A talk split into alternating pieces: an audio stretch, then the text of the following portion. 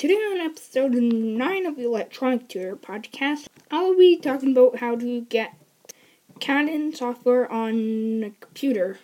Let's get started. So, Canon software does help print stuff off of the Canon printer. Sometimes it doesn't work for all computers because for because you do need to have the proper operating system mm, for the one that I use.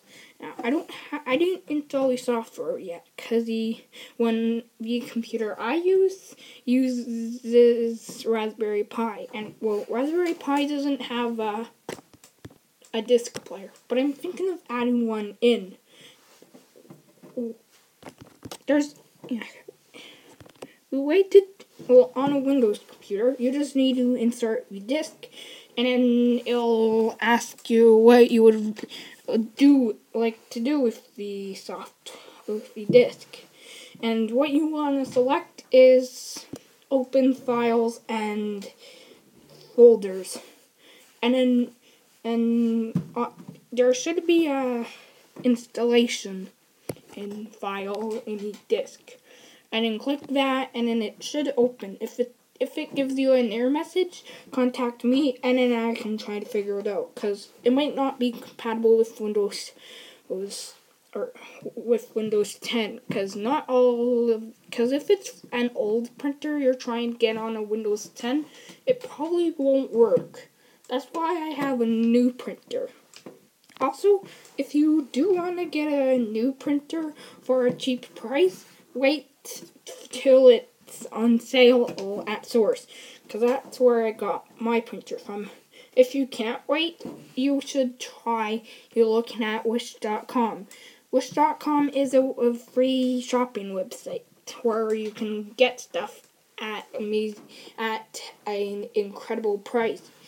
There might be newer printers for a cheaper price. But if you do want to uh, get it on the Raspberry Pi and you do use Windows, I would recommend getting a disc player for it. Now, I don't know where you can buy one, but I don't think you can. But I think you might have to make it yourself, which I think it might be easy.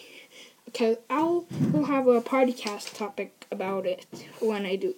Okay, on a Mac, you would put any disk on any, any computer screen or a laptop, and then you would select open, and then the installation and process would, would get going. But if you have, if you use Linux uh, and you're trying to get it on, and it does have a disk reader, uh, you may need to get software from you may need to contact the printer company.